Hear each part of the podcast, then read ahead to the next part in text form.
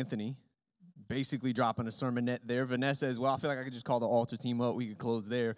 But we are going to dig into God's word tonight. We're actually starting a new series tonight, which I'm excited about. It's called Autumn on the Mount, so you could probably connect the dots. We're going to spend this autumn and this fall working our way through the Sermon on the Mount. But it's great to see all your faces as well. I think it was Friday when we made the call, like, yeah, we're going to go forward with service because we could just tell Florence wasn't going to hit us. But you do that wondering, all right, I don't know who's going to be there. But it's nice to see. I mean, if I wasn't watching the news, and I look outside, I would have no idea there was a storm passing. But I do want to just encourage us to continue to pray for North Carolina and South Carolina and everybody that's been hit. It's one thing to ask, and it's also an awesome thing to see us acting and bringing that stuff in, because that's going to be sent down in an 18-wheeler down to North Carolina to bless some people. But even if I could just now, can we pray? Can we pray for North Carolina? Lord God, we lift up each person, each household, God, each family, each neighborhood that's been struck and devastated by this hurricane. God, we see the graphics on the Weather Channel, but they're living it, Lord God. And we pray for each person that's there on the ground where Florence has just wreaked havoc, Lord God. We pray for your presence. God, we pray for your provision. God, we pray for miracles that people are going to be able to talk about years from now, that you worked as people were rescued, as people were saved, Lord God. And we simply pray that in this season, as they recover, that nobody will be able to ask, where is God? Because your hands and feet will be so present, God, doing the work of ministry for those that are hurting and those that have been just impacted by this storm, Lord God. But we pray these things because, again, as we worship, we know you're King of Kings and you're Lord of Lords, and these storms, they're the dust on your feet, Lord God. We know you're sovereign and almighty, so do your work in North Carolina. We ask it in Jesus' name. Amen. But before we get going tonight, I also want to show a video to kind of kick off our thoughts. I have a dream that one day, no matter how long it may take us, as long as we have faith in our cause and an unconquerable willpower, knowing that here on earth, God's work must truly be our own. This is a time of challenge to our interests and our values, and it's a time to test our wisdom and our skills. This will not be a campaign of half measures, and we will accept no outcome but victory. Because that goal will serve to organize and measure the best of our energies and skills, because that challenge is one that we're willing to accept. Read my lips. We will respond forcefully. Heavy as they are, the cost of action must be weighed against the price of inaction. We aren't going to let any dogs or water hoses turn us around. We aren't going to let any injunction turn us around. Let us be united for peace. Let us also be united against defeat. Because let us understand, there is no way we can go forward except together. And let us work until our work is done. Assured of the rightness of our cause and confident of the victories to come. With the unbounding determination of our people, we will gain the inevitable triumph, so help us God. There's new ground to be broken and new action to be taken. It does require, however, our best effort and our willingness to believe in ourselves and to believe in our capacity to perform great deeds. Lift up your heart.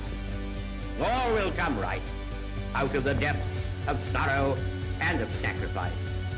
We'll be born again, the glory of mankind. And we will take action when action is required.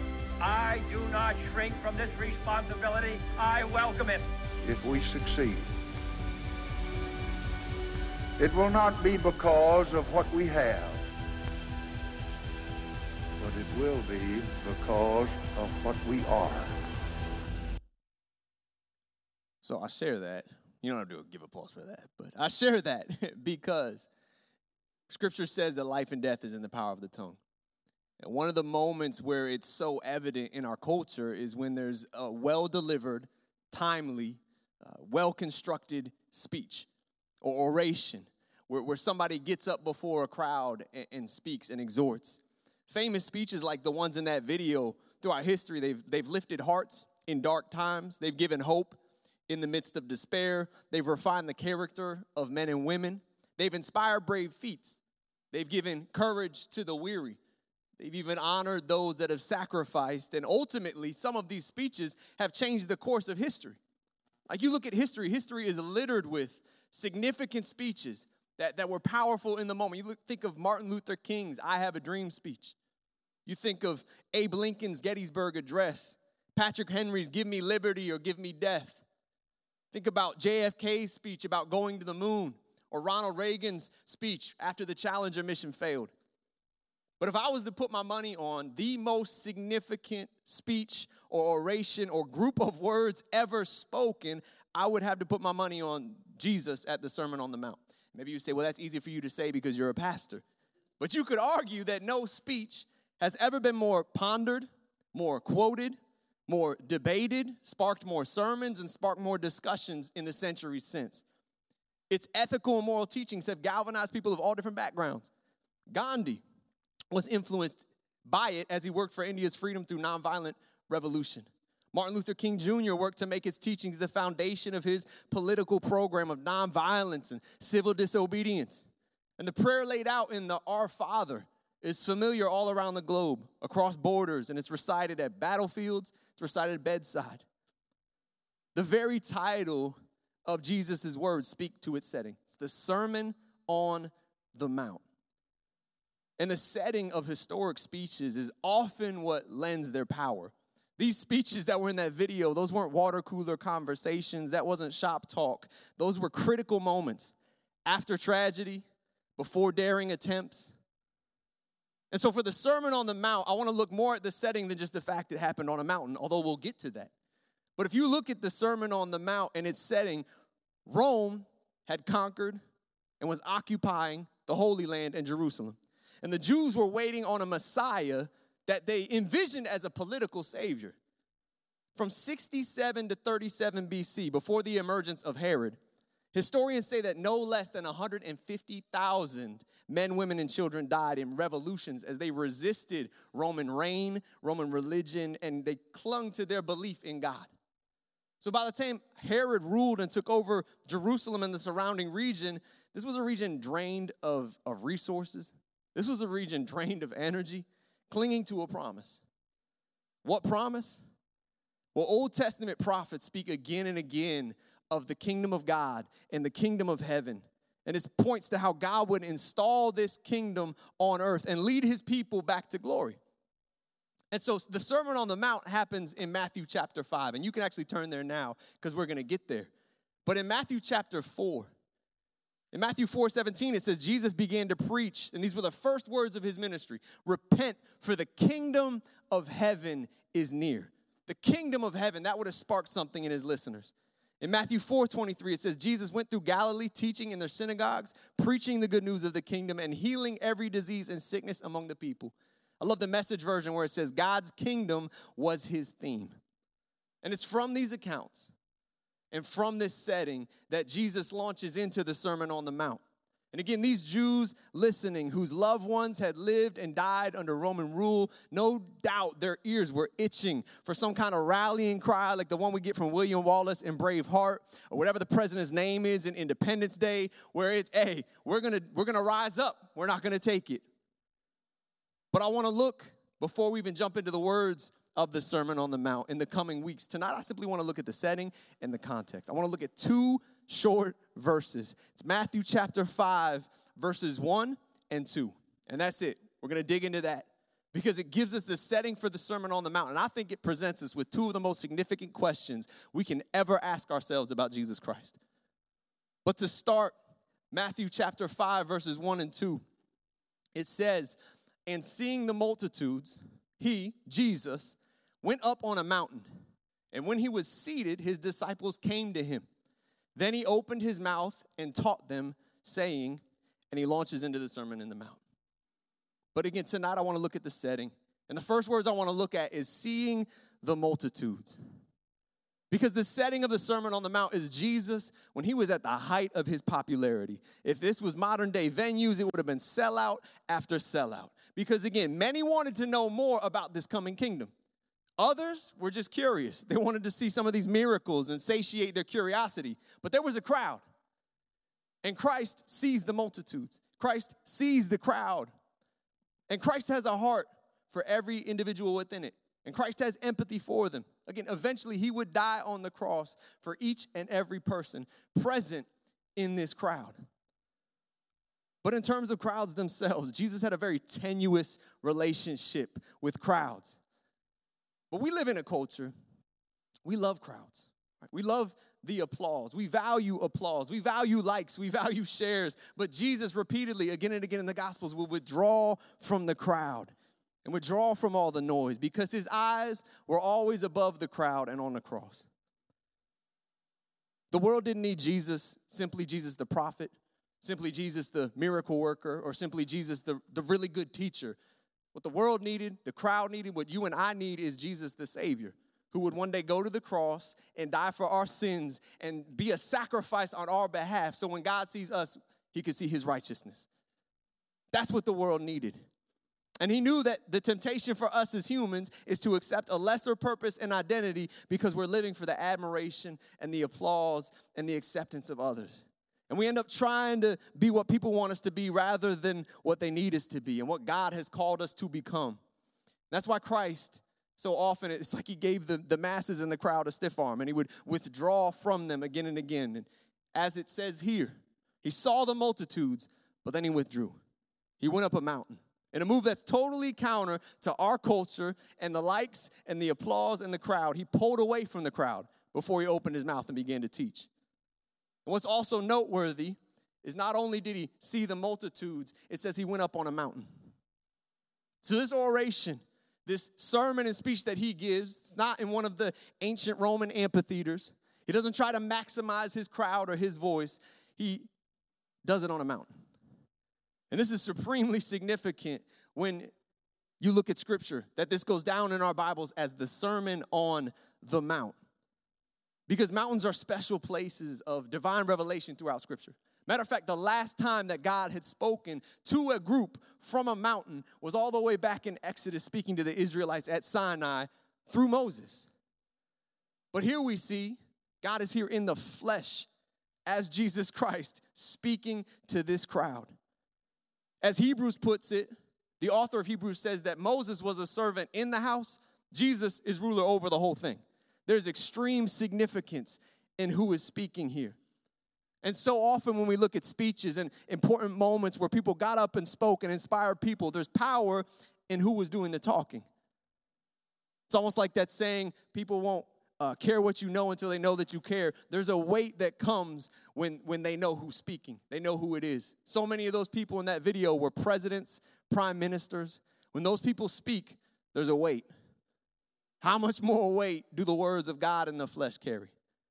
But even if somebody hadn't heard of Jesus, had no idea who he was, woke up from a coma and showed up here at the Sermon on the Mount, they would have been clued in quickly. Why? Well, one reason is you've got this whole crowd gathered around somebody who's teaching, and it says he was seated. So Jesus isn't giving this speech, this sermon, like so many great speeches that we see where they're standing, there's a microphone, there's a podium. He's seated. And this is culturally significant. Now, in our modern day church, if a pastor, grabs a stool like this one, pulls it out, usually he sits down and he's like, we're going to have a conversation tonight, right? It's like kind of like a semi-formal thing when you pull out the stool and you're seating when you're preaching. But in that culture, rabbis and teachers would teach sitting down. So this made things formal, not informal. This was upping the formality. This was the posture of a religious leader. So what does this mean? It means that these aren't offhand comments that he was making in passing. For emphasis, Matthew even says in this passage, right before the Sermon on the Mount starts, he doesn't say like we might write, Jesus said. He says he opened his mouth, which in the Greek, and when Matthew was writing, he would have done that with intentionality because that is what they used for the prophets. And when somebody was about to say something important and profound.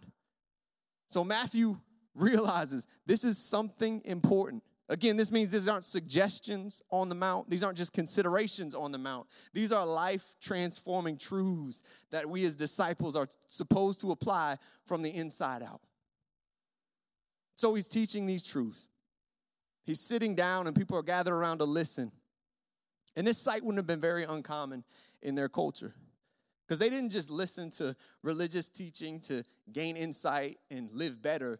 They listened to religious teachers for sheer entertainment value. Now, that might sound wild, right? Like, who does that? Take away your TV, right? Take away your smartphone, your radio, the movies, and these people would throw a picnic and listen to people teach ethics and morals and religion. TED Talks would have been right up their alley. They would have loved it. But this reality that they would listen as a pastime, it's highlighted when you look back at the prophet Ezekiel. It speaks in the book of Ezekiel about him. It says, your people talk about you in their houses and whisper about you at the doors. They say to each other, come on, let's go hear what the prophet, tell us what the Lord is saying. It says, you're very entertaining to them, like someone who sings love songs with a beautiful voice or plays fine music on an instrument. Now listen, the temptation for us is to treat Jesus the same way. Throughout history, we've had a dangerous tendency to see Jesus as a great teacher without considering his role as Savior, or hear his claims to be God, or he becomes entertaining, enlightening, but never redeeming.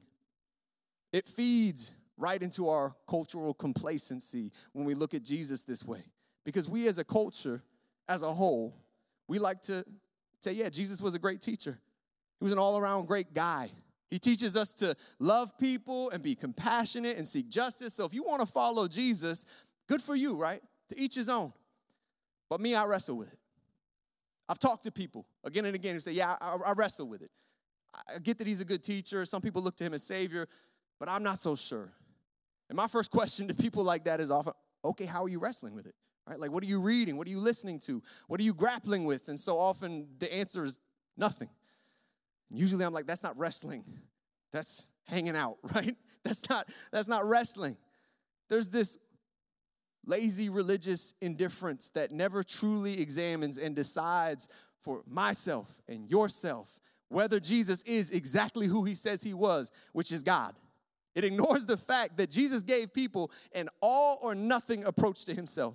You're all in or you're all out. In the Gospels, Jesus said, I and the Father are one. And the response of the religious leaders is they wanted to stone him, because they realized that this is him saying he's God. Jesus says in another conversation, before Abraham was, I am. Now, it'd be cool enough if he said before Abraham was, I was. Like, that'd be cool. But he doesn't say I was. He says I am, which is profound, because that's how God revealed himself to Moses in the Old Testament. You know, Jesus says he witnessed Satan fall from heaven. Like, that's not normal. He predicts his death, which I guess somebody could do, but not only that, he predicts his resurrection, and then he backs it up. Kind of a big deal. Throughout the Gospels, Jesus presents this all or nothing approach to himself, that all life and all eternity, it hinges on him, Jesus Christ. So to chalk him up as a great teacher of philosophy or morals and then keep it moving, kind of wild. Because imagine you're back in college. I have weird dreams all the time when I'm back in college, so journey with me, right? We're back in college or high school, and you walk into your philosophy or ethics 101 class, and the professor's like, we're going to talk a lot about philosophy, but in doing so, we're going to talk a lot about me, because without me, life is pointless. Because without me, life doesn't even exist. Because without me, your life is a waste. You probably transfer or drop out of that class after that conversation, because you're like, this person is crazy. C.S. Lewis says in Mere Christianity, people so often say, I'm ready to accept Jesus as a great moral teacher, but I don't accept his claim to be God. That is the one thing we must not say. A man who was merely a man and said the sort of things Jesus said would not be a great moral teacher. He would either be a lunatic on the level with the man who says he is a poached egg, or else he would be the devil of hell. You must make your choice. Either this man was and is the Son of God, or else a madman or something worse. You can shut him up for a fool, you can spit at him and kill him as a demon, or you can fall at his feet and call him Lord and God. But let us not come with any patronizing nonsense about his being a great human teacher. He has not left that open to us. He did not intend to. Again, throughout the Gospels, Jesus presents us with this all or nothing approach to himself. And it doesn't hinge on whether we take his teachings and apply them well. It hinges on whether or not we accept him as Lord. And this is the first question that we have to ask ourselves. And it's one of the most important questions we can ever ask. It's, who is Jesus to you? Who is Jesus to you? Because indifference and complacency and to each his own, it's not an option. Right? The two responses Jesus gives us is faith or rejection. And complacency and indifference, that's not on the faith side. And we might say, I have faith in Jesus. But as scriptures say, faith without works is dead. If you show somebody your life, you'll show them just who Jesus is to you. You know, for so many of us, Jesus is just like one of many subjects in life. And for many of us, shout out to the homeschoolers who only have one teacher, right? Y'all have the easy security prompt where it's like, who was your favorite teacher in second grade? Mom, duh. Like, hey, I was the homeschooler in second grade, so I'm joking myself. I can do that. But I went on to have dozens upon dozens of teachers through high school and college. And in our Western culture, right, when we think of Jesus as a teacher, that's the trap. We have so many teachers that teach us so many things. And if Jesus is just one of many teachers, that's a trap. Think about it. Jesus teaches religion, but I like to keep my religion apart from my sociology, to where sometimes we try to divorce even social justice from the gospel. So we say Jesus is Lord, but we love our neighbor no better than those who don't say he's Lord. Or we might say, Jesus teaches morality, but I like to keep that separate from my biology and sexuality, right? So we might say Jesus is Lord, but we don't steward our body and sexuality any different than those that don't. Or we might say Jesus taught philosophy, but I like to keep that separate from my math and finances and budget, right? So we might say Jesus is Lord, but we steward our blessings and finances no different than those who don't. That's the trap. Because Jesus is either Lord over all or he's not Lord at all. He's either Lord of all or he's not Lord at all. And if he's just one teacher in one closed-off area in his life, in your life, he's not truly Lord. That's the trap. We all have to answer this question, who is Jesus to you? Because to the crowd in this passage, he was a teacher, which is not a bad thing, but he's so much more. To the disciples that came to him, he was Savior, he was Messiah, he was King of Kings, he was Lord of Lords. Again, show somebody your life, it'll show them your answer.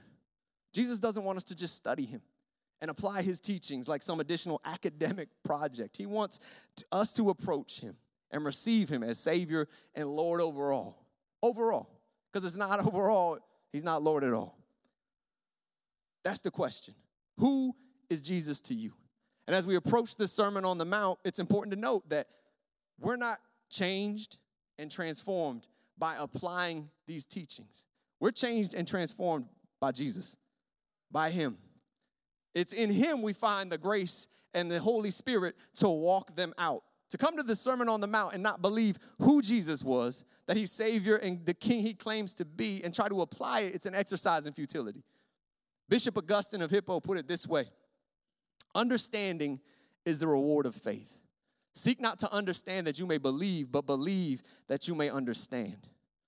Jesus isn't giving info about the way, the truth, and the life so that we can understand it and then believe. He is the way, the truth, and the life. And all his teachings and all the hope that we have flow from this very fact.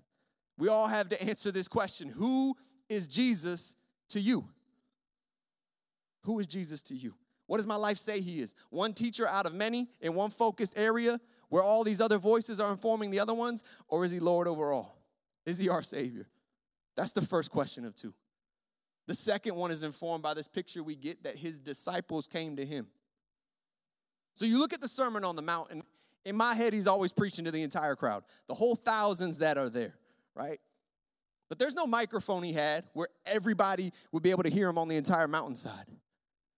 Jesus, it says again in this passage, he saw the crowd, and then he withdrew. He went up this mountainside, and he sat down, and he began to teach. The only people that would have been able to hear him were the ones that came to him. And Matthew notes that one group and one group alone came to him to listen, and that was his disciples. And it's notable that this is the first time that Matthew uses the word disciple. And he uses it more than once. Matter of fact, in the Great Commission at the end of Matthew, where it says, go and make disciples of all nations, right? The verse we memorize in church because it's our call and our calling as believers. He uses that word again, disciples. You know, this is a question that the church has grappled with for so long. What's a disciple? How do we best make them, right? Jesus tells us to make disciples of all the nations. How do we best do that? What's the input that produces the desired output?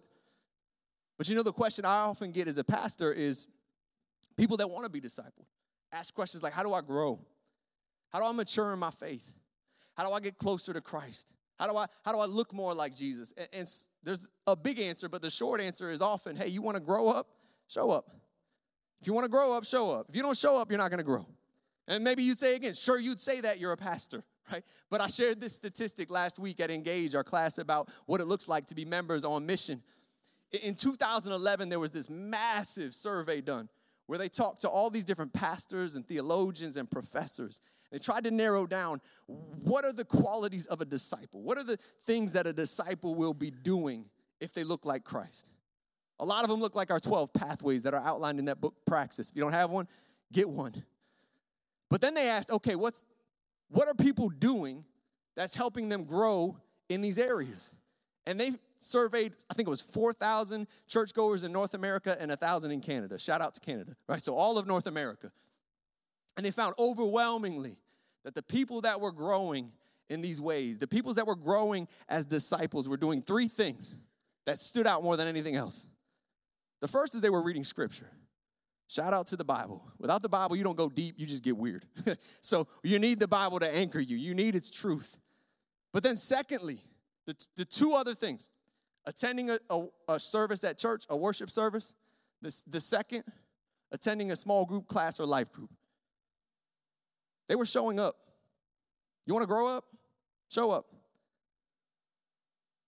The second question we have to answer, not just who is Christ to me, who am I to Christ? Who am I to Christ? Are you a follower and a disciple, or are you part of the crowd? Because the crowd is curious, and it hangs around on the periphery, right? They're found throughout the Gospels. But disciples are committed. The disciple comes. Don't settle to be a part of the crowd. Show up. Step into communion, not just with Christ, but community, where we step into communion together. All these things we're pumping in the announcements, right? Not just services on the weekend, but life groups, the women's brunch, the men's retreat. These are all opportunities for us to show up so we can continue to grow together. The disciples came. They came to Jesus. It's wild to me that Jesus is giving one of the greatest speeches, sermons, orations of all time. And there were people there that were cool with just hanging back. Didn't hear it. Like when I get to heaven, that's one of the things I want to do.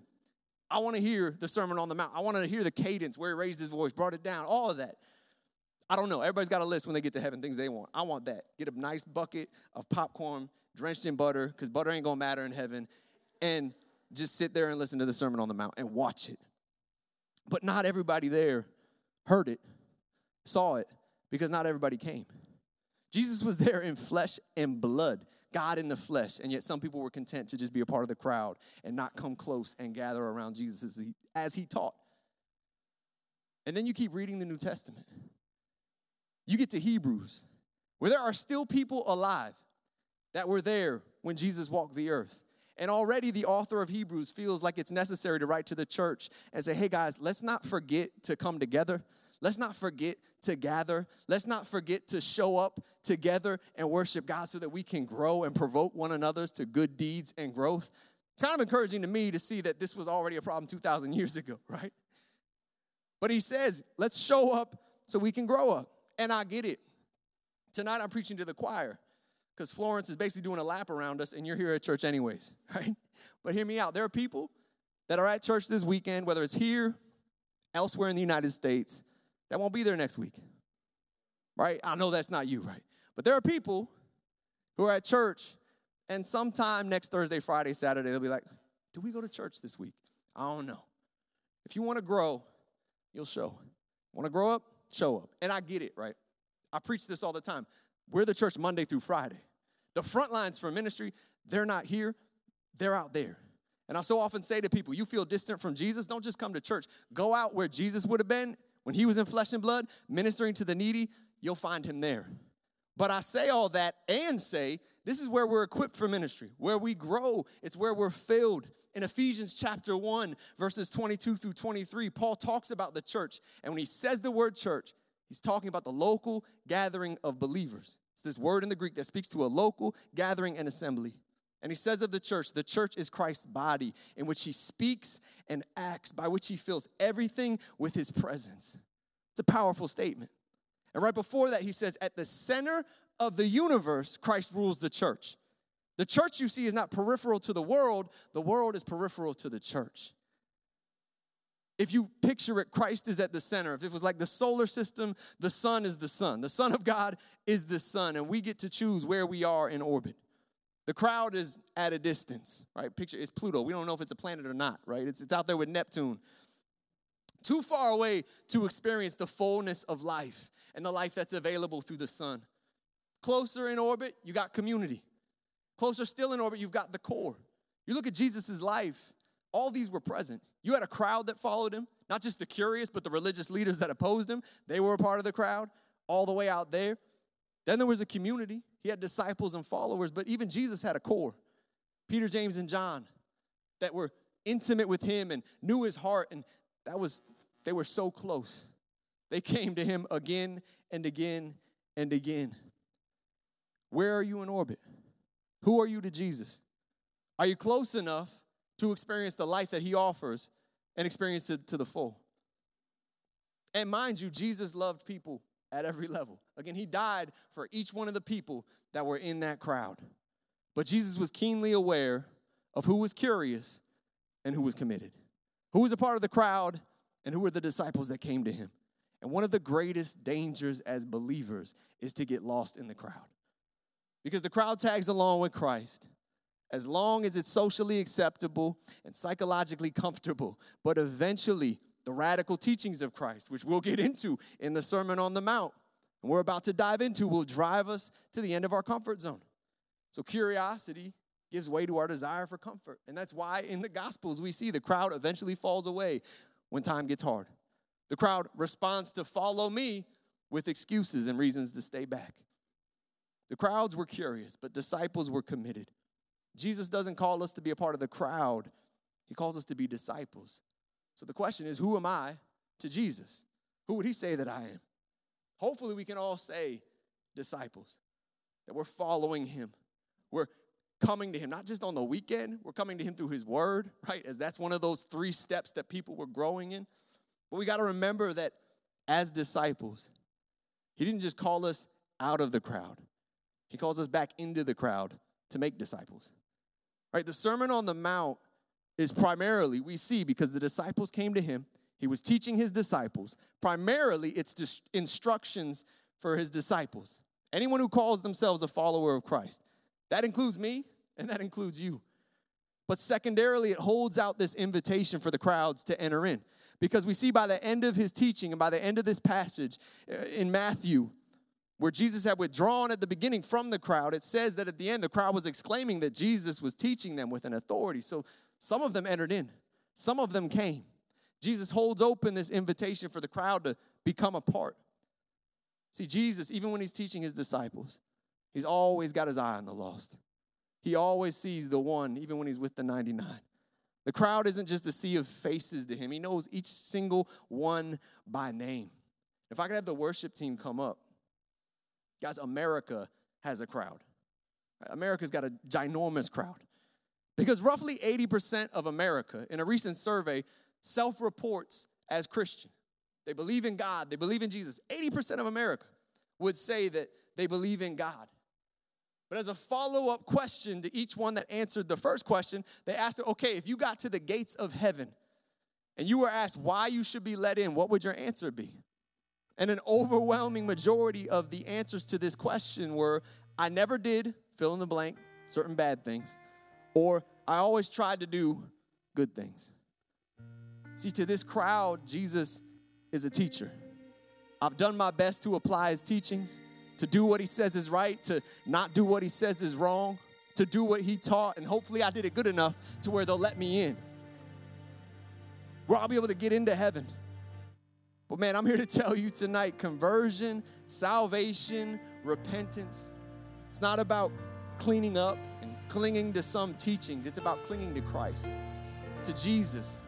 And not just some teachings on a mountain, but the cross he died on at Calvary. Not as teacher, but as Savior. Sacrificing for me, sacrificed for you. Without knowing Christ as Savior, Redeemer, King and Lord, when you come to the Sermon on the Mount, it's a practice in futility. To try to follow these instructions is like doing it with broken legs. You need to be healed first and redeemed. And if you come to Christ's words as a disciple, you begin to realize that this is an ordination sermon. We talked last week about being ordained so that we could preach to ourselves and take God's word and encourage ourselves in the Lord. But man, we're also ordained because we're a part of every disciple that he's speaking to, that go out into that crowd and make disciples. Again, at the end of the book of Matthew, it says, go and make disciples of all the nations, teaching them what I've commanded you. Here in Matthew chapter 5, we have Jesus' first commands, Jesus' first teachings, right here in the Sermon on the Mount. His core teaching of what it means to be a disciple and follower of him. So we have an exciting autumn ahead as we work our way through this text. But may we not forget the very first words of this entire passage, where it says, Jesus saw the multitudes. Because elsewhere in the Gospels, Jesus sees the multitudes and he weeps over them. Weeps over them. Because he says they were like sheep without a shepherd. And those are the people that we've been called to reach. And in this passage, he's ordaining the disciples, and he's ordained each and every one of us to be that kingdom of priests and that holy nation that was supposed to be ordained at Sinai. He's ordaining each one of us. Again, America has a crowd.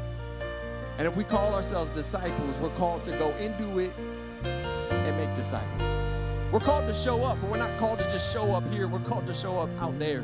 Because as we talked about earlier, this is important, equipping for ministry, but that's where the ministry happens. That's the front lines of ministry. You might say, well, I wasn't called to ministry. No, we all were called to ministry. Congratulations, you've been ordained, the Sermon on the Mount, to go minister to the lost and make disciples. But as we do that, may we go with full confidence, knowing who Christ is to us and who we are to Jesus. And if we could all stand, we're going to go into worship. But I pray that as we sing these words about Jesus, as we sing these words about Jesus Christ, we'd be able to sing, as we sang earlier, Master, Savior, Jesus, my King, my Master, my Savior. We sang earlier about how every knee would bow. Because Jesus, it says in Philippians 2, he came and humbled himself and died on the cross. And it says that God gave him a name above every name. A place of such honor that every knee is going to bow and every tongue confess that Jesus is Lord. Not just a good man, not just a teacher, but Jesus is Lord. And God, I pray that every knee in this place, every heart in this place would bow to you. They wouldn't wait. They wouldn't hesitate. But God, I pray that we've kind of compartmentalized you. You're maybe over here and we apply your teachings in this area. We've got all these other voices feeding us, Lord God. I pray that you would convict us with your spirit in love, but help us to rearrange our heart, rearrange our ears so that we can hear your voice as Lord, as Savior. We lift you up and we praise you again, Jesus, for who you are and what you did. Not just for your teachings on the Sermon on the Mount, but for the cross on the Mount of Calvary, Lord God. We thank you for it. We praise you for it. Holy Spirit, I pray that you would be in this place, ministering to every heart. If you need prayer for anything, the Hiltzes are in this back corner. I'm up here. Otherwise, let's worship. Let's praise the King of Kings and Lord of Lords.